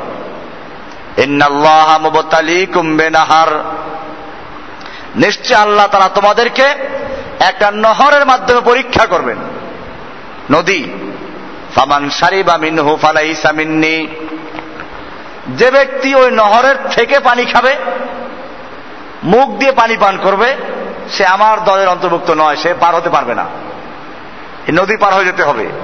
সে আর নদী পার হতে পারবে না, সে আমার দলের অন্তর্ভুক্ত হতে পারবে না।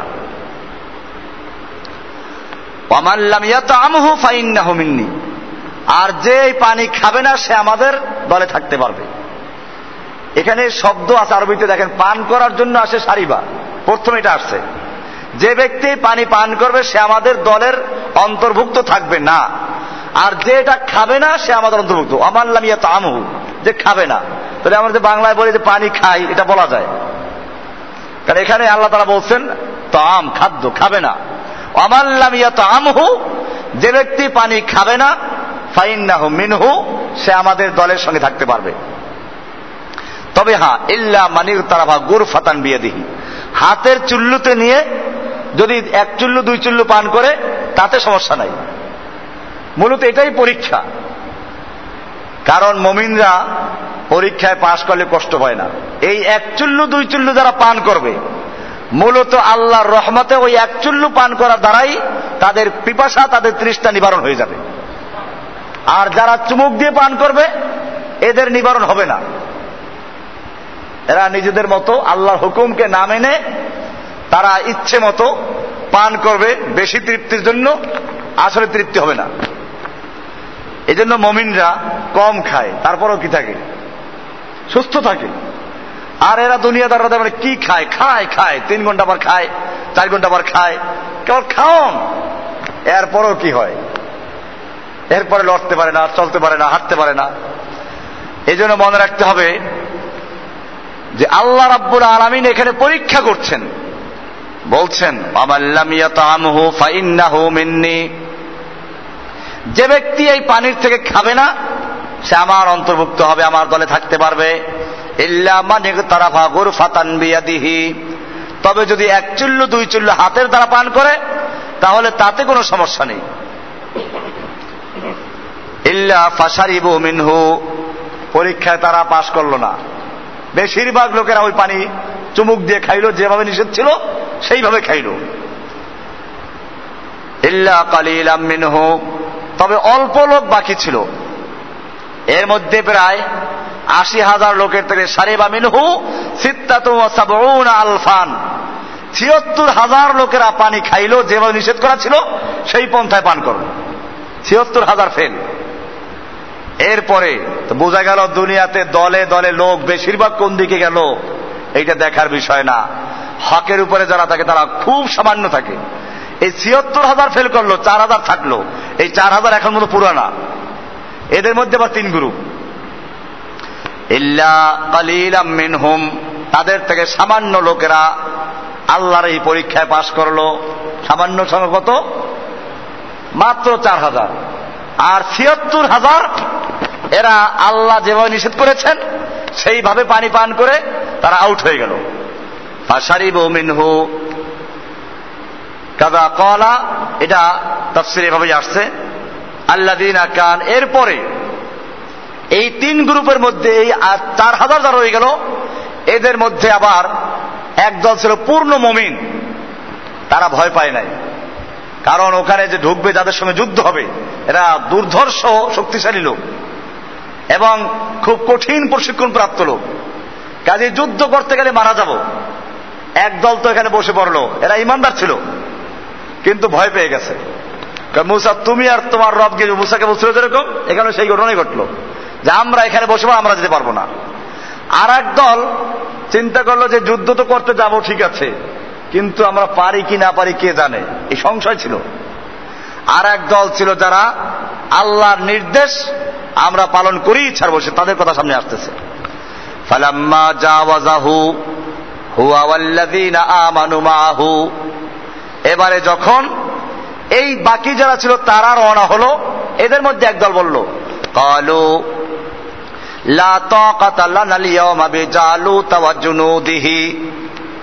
খেয়াল করবেন আয়াতগুলো, আল্লাহ আকবার। এই বর্তমান যুগের সঙ্গ মিলে এগুলো যে বর্তমান যুগে এমনি লক্ষ লক্ষ মুসলমানদের থেকে আপনি কয়জন পাবেন? যারা পূর্ণ মুসলমান। আর যাদেরকে পাবেন, এই মসজিদে যারা থাকে তার এই আশি হাজার থেকে ছিয়াত্তর হাজার বাদ গেছে, মসজিদে আসে না। চার হাজার মসজিদে আসে। এই চার হাজারের মধ্যে আবার তিন প্রকারের লোক পাবেন। এই তিন প্রকার থেকে যারা বাছাই করে শেষ পর্যন্ত টিকলো, তাদের সংখ্যা ছিল মাত্র তিনশো তেরো জন। বদরের যুদ্ধে আল্লাহ নবীর সঙ্গে ছিল কয়জন? তিনশো তেরো জন। এখানেও কয়জন? তিনশো তেরো জন। এই জন্য এই যে তিনশো তেরো জন যদি আল্লাহ তালা কবুল করে এর মাধ্যমে বিজয় হতে পারে। আল্লাদিনা কানু ইয়ামা বদরিন সালাসু মিয়াতু আশারা আলা ইদ্দাতে আসহাবে তালুত আল্লাদিনা জাওয়াজু মাহু নাহার। হজরতে তালুতের সঙ্গে যেই সংখ্যক লোকেরা নদী পার হয়ে গিয়ে তার সঙ্গে ছিলেন, আল্লাহর নবীর সঙ্গেও বদরের যুদ্ধে সেই কয়জনে টিকেছিল এবারে তারা সামনে বাড়লো। কাল আল্লাহ এবারে যারা সত্যিকার মমিন, তারা ভয় পায় না। আর যারা ভয় পায়, তাদের সামনে কত বাহানা। এই যে এখন আমরা কেমনে মুসলমানরা কুফারদের সঙ্গে যুদ্ধ করব? ফিলিস্তিনে আমাদের বাড়ি ঘর দখল করে নিচ্ছে। আফগানিস্তান হামলা করছে। কাশ্মীরে হামলা করছে। এরকম ভাবে ইরাক শেষ করে দিল। আমাদের ক্ষমতাই বা কি আছে? আমরা কেমন ওদের সঙ্গে যুদ্ধ করব? এটা যারা বলে, তারা এই কথাই বলে, কলু জালুত এবং জুনুদ তার সৈন্য। এদের সঙ্গে আমাদের যুদ্ধ করার ক্ষমতা নাই। ভারতের হা লক্ষ লক্ষ সৈনিক, তিরিশ লক্ষ প্রায় সৈনিক। আমেরিকার বিশাল মেরিন বাহিনী, তারপরে কি আছে? এই যে বেশ বিশাল বিশাল বাহিনী এদের যে অস্ত্র আছে, আণবিক পারমাণবিক বোমা আছে, ওদের ট্যাঙ্কের বহর আছে, বিমান বহর আছে, আমাদের কি আছে?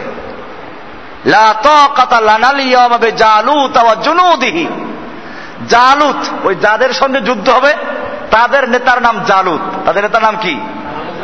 আর মুসলিমদের নেতার নাম কি? তালুত। তালুত হলো একদিকে মুসলিমদের নেতা আর অপর দিকে আমালেকা যাদের সঙ্গে যুদ্ধ হবে, তাদের নেতা হচ্ছে জালুত। এবারে ওরা বলল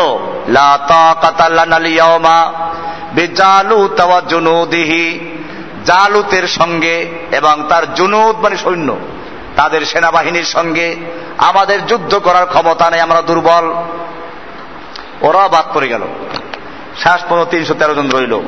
আল্লাহ তারা বলছেন قال الذين يظنون أنهم ملاق الله যারা আল্লাহর সঙ্গে সাক্ষাৎ প্রার্থী যারা আশা করে আল্লাহর সাথে আমাদের মিলতে হবে আমাদের একদিন মরতেই হবে মরণকে ভয় করে কোনো লাভ নেই মৃত্যু যদি লেখা থাকে ফিরাত যাবে কেউ গত সপ্তাহে বলেছিলাম যে হজরত খালেদ বিন অলিদ আল্লাহ তালানহু কাফের অবস্থায় যুদ্ধ করেছেন মুসলমান হয়েও যুদ্ধ করেছেন তিনি যখন বিছানায় শুয়ে শুয়ে মৃত্যুবরণ করছিলেন, তখন তার পরিবারের লোকদেরকে বললেন যে, শুনো, তোমরা ওই সমস্ত লোকদেরকে আমার পক্ষ থেকে জানিয়ে দাও।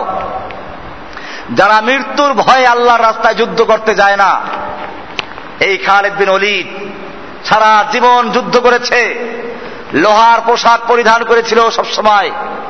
খালেদ বিন অলিদের দেহ তালাশ করলে এমন কোন জায়গা খুঁজে পাওয়া যাবে না যেখানে তীর তরবারি কোনো আঘাত না আছে। আর আজকে সেই খালেদ বিন অলিদ বিছানায় শুয়ে শুয়ে গাধার মতো মৃত্যুবরণ করছে। কাজে যারা মৃত্যুকে ভয় করো, যুদ্ধের ময়দানে গেলে মৃত্যু হবে, তারা খালেদ বিন অলিদকে দিয়ে শিক্ষা গ্রহণ করো। মৃত্যুর সময় তিনি বলছেন এই কথা। সিরা থেকে তার পাবেন তা। এজন্য যুগে যুগে যারা সত্যিকার অর্থে আল্লাহকে মেনে চলে, তারা মনে করে আমরা তো মৃত্যুবরণ করবই। সেই মৃত্যুটা যদি আল্লাহর জন্য হয়, তাহলে কত না সৌভাগ্য। ভারতবর্ষে যখন এই ইংরেজরা যখন ওলামায়ক রামদেরকে হত্যা করছিল পাইকারি, আমি ইতিহাস বিভিন্ন সময় বলেছি যে এই দেশেও যখন তারা দখল করল, এদের দালালদের কাছে রিপোর্ট চাইলো, আমরা দেশ দখল করেছি, স্থায়ীভাবে কীভাবে রাখতে পারি? আমাদের ক্ষমতা কি করে পাকাপোক্ত হতে পারে? এই দেশের ইংরেজদের দালালরা তখন রিপোর্ট করেছিল যে দেখো, এখানে থাকতে হলে তোমাদের শত্রু চিনতে হবে। তোমাদের শত্রু দেশে হিন্দু না। তোমাদের শত্রু শিখেরা নয়, বৌদ্ধ নয়। তোমাদের শত্রু হচ্ছে একমাত্র মুসলমান, শুধুমাত্র মুসলমান। কারণ মুসলমানদের ধর্মের নাম ইসলাম। ইসলাম মানেই হচ্ছে এক আল্লাহর সামনে আত্মসমর্পণ করা, দুনিয়ার অন্য কোন শক্তির সামনে আত্মসমর্পণ না করা। ইসলাম অনুসরণ করে কোরআনকে, কোরআন আল্লাহর কালাম, এই কোরআন ছাড়া তারা কোনো বিধানকে মানে না। সুতরাং যতদিন পর্যন্ত ভারতবর্ষে মুসলিমরা থাকবে, অতদিন পর্যন্ত তোমাদের শাসন ব্যবস্থা নিরাপদ নয়, আশঙ্কামুক্ত নয়। তাহলে কি করতে হবে? পরামর্শ দিল। তিনটা কাজ করতে হবে। এক নাম্বার কাজ হল মুসলমানদের এই কোরআন শরীফকে পুড়িয়ে ফেলতে হবে। কারণ এই কোরআন তাদেরকে উদ্বুদ্ধ করে দিনের জন্য, জেহাদের জন্য। দুই নাম্বার কাজ হল, মসজিদ, মাদ্রাসাগুলো বন্ধ করতে হবে। তিন নাম্বার কাজ হল, আলেমদেরকে হত্যা করতে হবে। ইতিহাস সাক্ষী। ইংরেজরা এরপরে এই প্রোগ্রাম হাতে নিল। ইংরেজ ঐতিহাসিক ডক্টর টামসন একজন বিজ্ঞানী, দার্শনিক, ঐতিহাসিক, তিনি লিখেছেন যে এরপরে এই ভারতবর্ষে শুরু হলো এই তিন কাজের বাস্তবায়ন করা। বিভিন্ন জায়গার থেকে কোরআন শরীফকে সংগ্রহ করে দিল্লি শাহী মসজিদের সামনে, লাহোর জামে মসজিদের সামনে এক এক সময় তিন তিন লক্ষ কোরআন শরীফকে আগুন দিয়ে পড়ানো হয়েছে। এরপরে ভারতবর্ষের গোটা ভূখণ্ডের এক চতুর্থাংশ জমি ছিল মসজিদ এবং মাদ্রাসা নামে অক্ষকৃত। সমস্ত অক্ষ সম্পত্তি বাজেয়াপ্ত করে হিন্দুদেরকে জমিদারি মালিকানা দিয়ে দেওয়া হলো। যেই মুসলিম জাতি এই ভারতবর্ষের সমস্ত সম্পদের অধিকারী ছিল, যারা সবচেয়ে বড় ধনী ছিল, রাতারাতি তাদেরকে ফকির বানিয়ে দেওয়া হলো। এরপরে শুরু হলো আলেমদেরকে হত্যা করা। ডক্টর টামসন লিখেছেন, দিল্লি চাঁদনি চক থেকে খয়বর পর্যন্ত রাস্তার দুধারের বিশাল বিশাল বৃক্ষগুলোর এমন কোন ডাল দেখা যায় নাই, যেই ডালের সঙ্গে এক একজন আলেমকে ফাঁসিতে ঝুলানো না হয়েছিল। ওলামায়কেরামদেরকে শুকরের চামড়ার ভিতরে ঢুকিয়ে দ্রুতগামী ঘোড়ার পায়ের সঙ্গে বেঁধে দিয়ে তারপর দৌড়ানো হয়েছে। ওলামায়কেরামদেরকে জ্বলন্ত আগুনের মধ্যে নিক্ষেপ করা হয়েছে। এভাবে ওলামায়কেরামদেরকে হত্যা করা হলো। তিনি লেখেন, যে একবার আমি তাবুতে গিয়ে যখন মানুষ পড়া গন্ধ পেলাম, তাবুর পিছনে গেলাম, দেখি যে আমার সামনে চল্লিশ জন আলেমকে আগুনে পোড়ানো হচ্ছে। এরপরে আরও চল্লিশ জনকে আনা হলো। বলা হলো মৌলবীর দল। হয়তো ইংরেজদের সামনে মাথা নত করবি। নতুবা তোদেরকে আগুনে পোড়ানো হবে যেরকম ভাবে এই চল্লিশ জনকে আগুনে ভুনা করা হচ্ছে, পোড়ানো হচ্ছে। ডক্টর টামসন লেখেন, আমার সৃষ্টিকর্তার কসম, ওই সমস্ত আলেমরা আগুনে পড়তে রাজি হলো, ইংরেজদের সামনে মাথা নত করতে রাজি হয় নাই।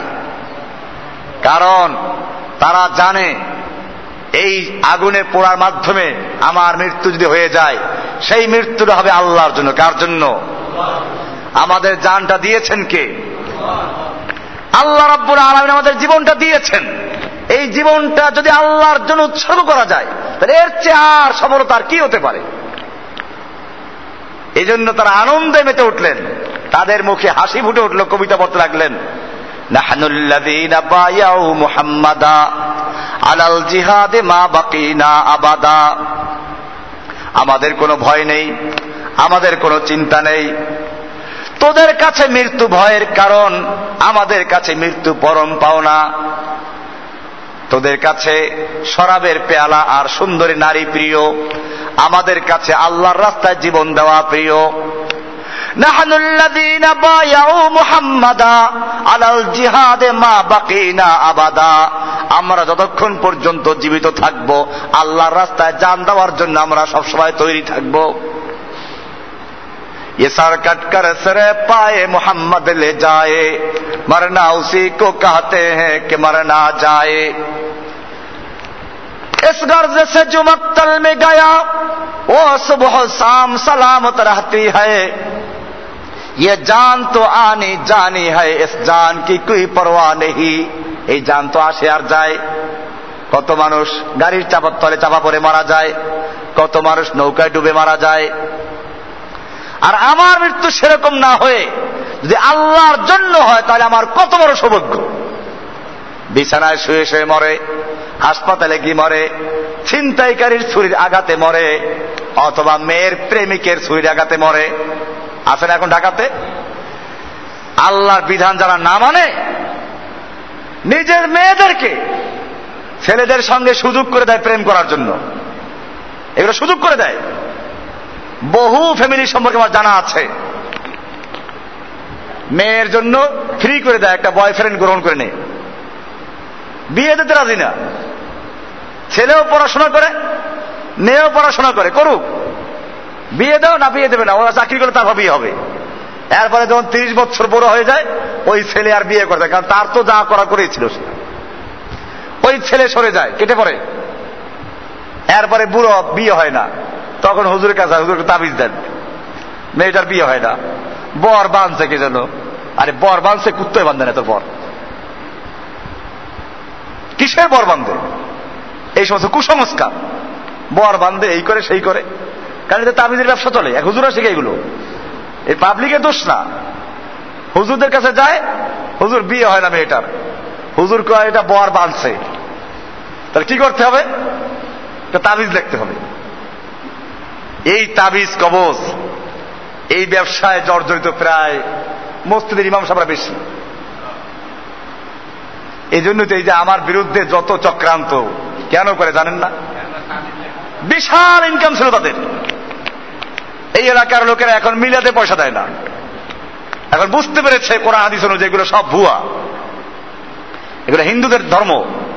তিন দিনা জিয়াফত, মিলাদ, চল্লিশা মিলাদ। এটা হিন্দু ধর্ম। আল্লাহর নবীর মৃত্যু পরে সাহাবির করেন নাই। আল্লাহ নবীর মেয়েদের মৃত্যু হলো, ছেলেদের মৃত্যু হলো, খালি ফাতেমা ছাড়া আল্লাহর নবীর জীবদ্দশায় সব সন্তান মারা গেছে না? আল্লাহ নবী এগুলো করেছিলেন। এই দাওয়াত, খতম আর মুর্দার খেয়ে খেয়ে তারা পয়সা কামাই করত। আর তাবিজ দেখে লাল কালি, লাল কালির ব্যবসা যারা করত। এদের ব্যবসা বন্ধ হয়ে গেছে। তারা মাথা খারাপ হয়ে গেছে, এই লোকটা কেমনে এখান থেকে সরান যায়? এখানে দৌড়ায়, ওখানে দৌড়ায়, বেটা আল্লাহর কাছে দৌড়া। আমরা কাজ করি কার জন্য? এই এলাকার কেউ বলতে পারবে আমি কারও কাছে গেছি সুপারিশের জন্য? মোতাবাল্লি, সভাপতি, সেক্রেটারি, অমুক তমুক, গেছি কারও কাছে? কাজ করি কার জন্য? আল্লাহ তালার উপরে পূর্ণ ইমান আছে। যেই দিন, যেই মাস, যেই কয়েক ঘণ্টা, আল্লাহ তালা এই বান্দাকে হাতেম বাগে জন্য কবুল করেছেন। তার এক মুহূর্ত আগে দুনিয়ার সমস্ত লোকগুলো একত্র হয়ে দুনিয়ার সমস্ত তাবিজ ব্যবসায়ী, কবজ ব্যবসায়ী, মিলাদি, সব মিলে এক মুহূর্ত আগে সরাতে পারবে না, ঠিক কিনা? আর যদি আল্লাহ তালা লিখে রাখে তাহলে কেউ রাখতেও পারবে না, ঠিক কিনা? এই ইমান আছে, যার কারণে প্রয়োজন নাই কারও তোয়াজ করার, কোন গ্রুপিং করার। এই জন্য সাবধান হবেন। যারা এই গ্রুপিং এর নেতৃত্ব দেন, প্রশ্রয় দেন, আমি সাবধান করছি। আল্লাহর দিন নিয়ে খেলা করবেন না। যাই হোক কারণ এখানে আছে, এই চামচাগুলো এখানেও আছে, মাঝে মধ্যে আসে এখানে। এদের কাছে গিয়ে রিপোর্ট করে। আমি ওই ভাইদেরকে বলি, ওনাদের সঙ্গে আমার কোনো বিষয় নিয়ে ঝগড়া নাই।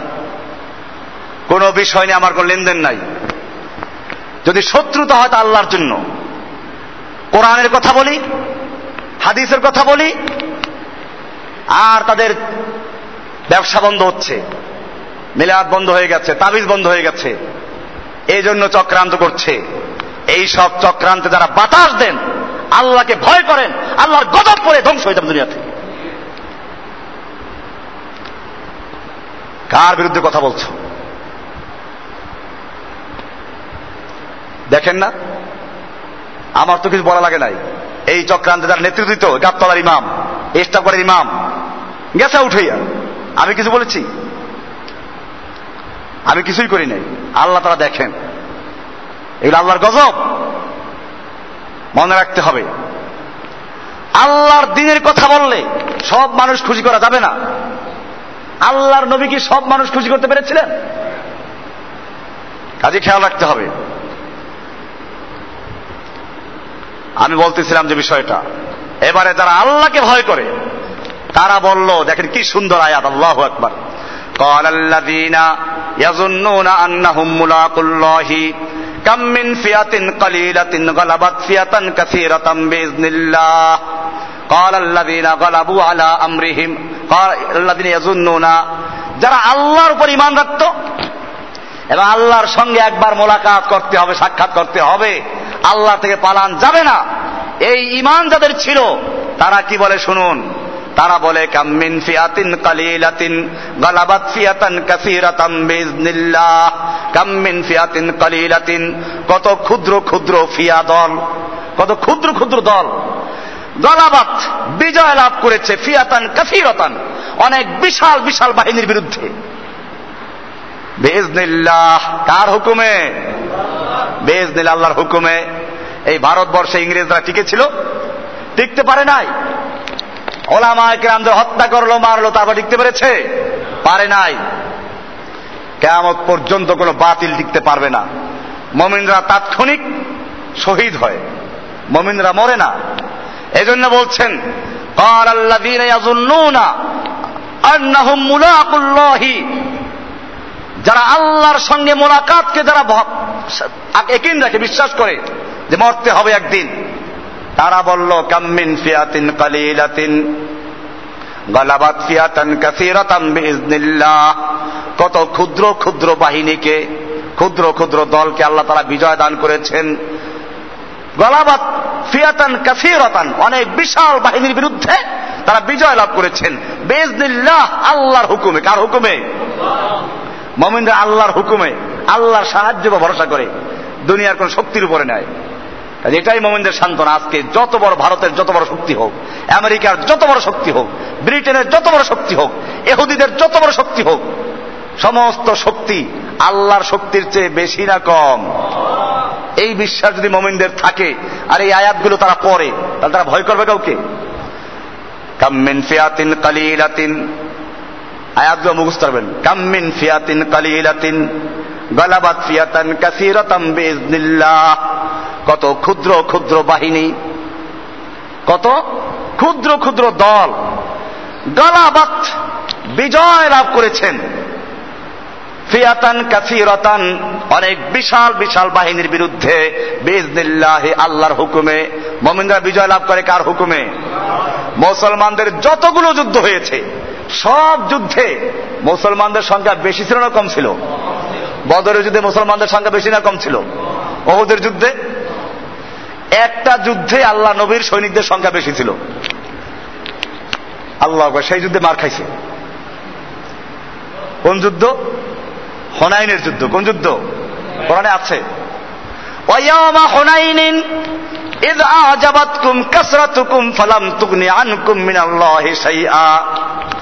আল্লাহর নবীর সঙ্গে তখন প্রায় বিশাল বাহিনী ছিল।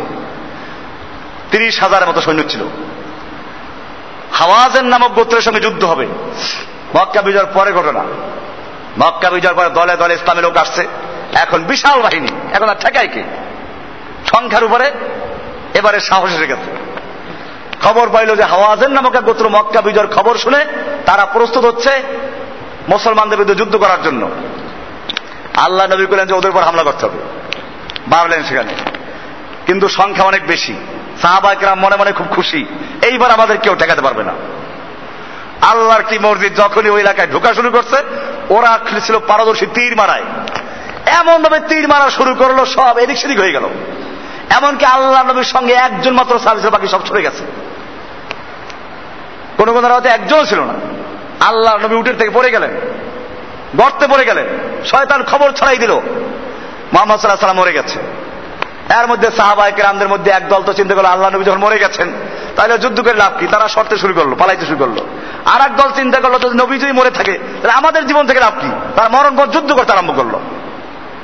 আল্লাহর নবী এবার একটু উঠলেন, উঠে তারপরে নিজের উটের লাগাম ধরে সামনে হাঁটতে শুরু করে বললেন তা আল্লাহ তা লয়বাদ আল্লাহ। আল্লাহর বান্দার, আমাকে কেন্দ্র করে আবার একাত্র হও। আনান নবী কাদিব কবিতা বলতেছিলেন আনান নবী কাদিব আনাবনা আব্দুল মুত্তালিব। আমি মিথ্যা নবী নই, আমি আব্দুল মোত্তালেবের পুত্র। এটা আরবরা জানতো যে আব্দুল মোত্তালেবের বংশে একজন নবী আসবে। তো সেদিকে ইঙ্গিত করে আমি সেই পুত্র। তা তোমাদের কোনো ভয় নাই, আসো। এরপরে যখন নিজেদের সংখ্যাধিক্যতার উপরে ইমান শেষ হয়ে গেছে, এখন আর সংখ্যা নাই, তারপরে সব একত্র হলো, এরপরে আল্লাহ রাব্বুল আলমিন সেই যুদ্ধে বিজয় দান করেছেন। এবং ইসলামের সবচেয়ে বেশি গণিমাত পেয়েছেন, বেশি যুদ্ধলব্ধ মাল পেয়েছেন কোন যুদ্ধে? এই হুনাইনের যুদ্ধে। এই যুদ্ধেই আল্লাহ নবীর মাথা ভেঙে গেছিল। লোহার টুপি ভেঙে মাথায় ঢুকে পড়েছিল। তাহলে বোঝা যায় যে সব যুদ্ধে মুসলমানদের সংখ্যা ছিল কম। বিজয় লাভ করলেন। আর এই যুদ্ধে মুসলমানদের সংখ্যা ছিল বেশি। আল্লাহ তারা বললেন কাসরাতুকুম সেই হোনাইনের দিনকে স্মরণ করো যখন তোমাদের সংখ্যাধিক্যতা তোমাদের সংখ্যাগরিষ্ঠতা তোমাদেরকে খুব খুশি করেছিল যে আমার এবার এবারের কম সংখ্যা, সংখ্যায় কম হওয়ার কারণে আমরা আর পরাজিত হব না। আল্লাহ তারা বললেন, সেদিন তোমাদের সংখ্যাধিক্যতা কোনো কাজে আসে নাই, বরং তোমরা সেদিন এমন মার খেলে যেরকম মার আর কোনো সময় খাও নাই। এরপরে যখন তোমার সংখ্যাধিক্যতার অজব তার অহংকার যখন ধুলিস্বাত হয়ে গেল, এরপরে আল্লাহ রাব্বুল আলমিন তোমাদের বিজয় দান করলেন। আল্লাহ সুবহান মুমিনদেরকে বিজয় দান করেন। সংখ্যাধিক্যতার ভিত্তিতে নয়, বরং আল্লাহ তারা বিজয় দান করেন কিসের ভিত্তিতে? আল্লাহর উপর ইমান আল্লাহর সাহায্য এরপর ভিত্তি করেই। সেজন্য বলা আছে, আল্লাহু আল্লাহ তালা সাবেরিনদের সঙ্গী আছেন। এরপরে এরা যুদ্ধের জন্য সামনে বাড়বে ইনশাল্লাহ আগামী সপ্তাহ আলোচনা হবে এটা। আজকে আমরা দুইশো উনপঞ্চাশ নম্বর আয়াত পর্যন্ত আলোচনা করলাম। ইনশাল্লাহ আগামী বৃহস্পতিবারে আবার দুইশো পঞ্চাশ থেকে আলোচনা হবে। সেখানে তারা যুদ্ধে যখন ময়দান অবতীর্ণ হচ্ছে, তখন তারা কি দোয়া করল এবং যুদ্ধের ফলাফল কি হলো এই সম্পর্কে বিষয়গুলো আগামী সাথে আলোচনা হবে। আল্লাহ সুবাহান ও তারা আমাদের সকলকে বিষয়গুলিকে বুঝার এবং আমল করার তৌফিক দান করুন। আল্লাহ আলা আলী মুহাম্মদ।